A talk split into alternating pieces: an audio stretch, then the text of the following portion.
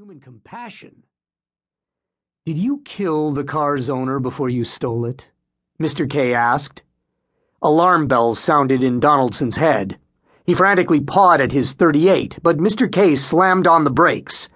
Donaldson bounced off the dashboard, smacking his sunburned nose hard.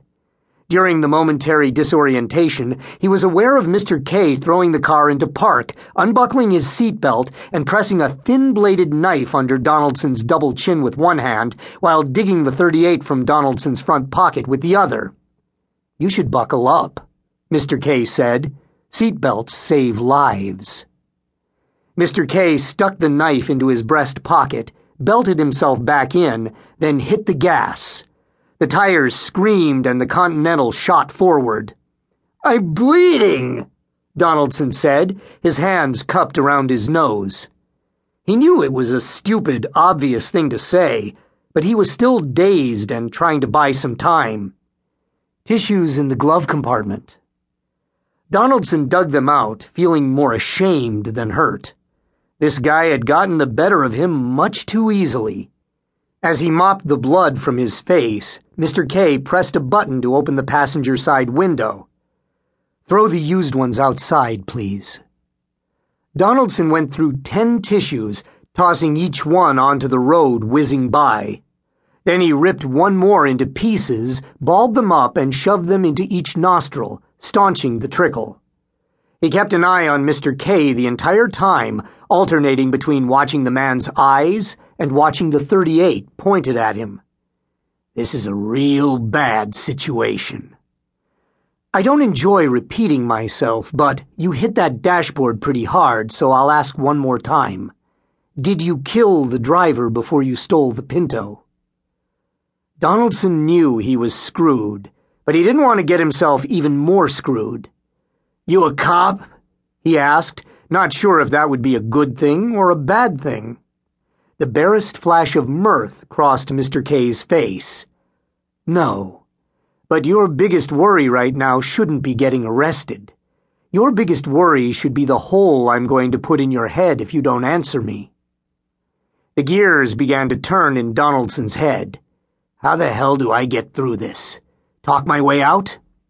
You won't shoot me, Donaldson said, surprised by how calm he sounded. No, You'd ruin your car. Again, a faint hint of a smile. It's not my car, and you still haven't answered my question. Mr. K thumbed back the hammer on the pistol. Donaldson contemplated his own death, the first time in his life he ever had, and decided dying would be a very bad thing. I killed him, Donaldson said quickly. Mr. K seemed to think about this. He nodded slowly. Was it someone you knew? No. Jumped him in a parking lot in Sarasota. Wouldn't have wasted the bullet if I knew what a piece of crap his car was. Donaldson watched Mr. K's eyes.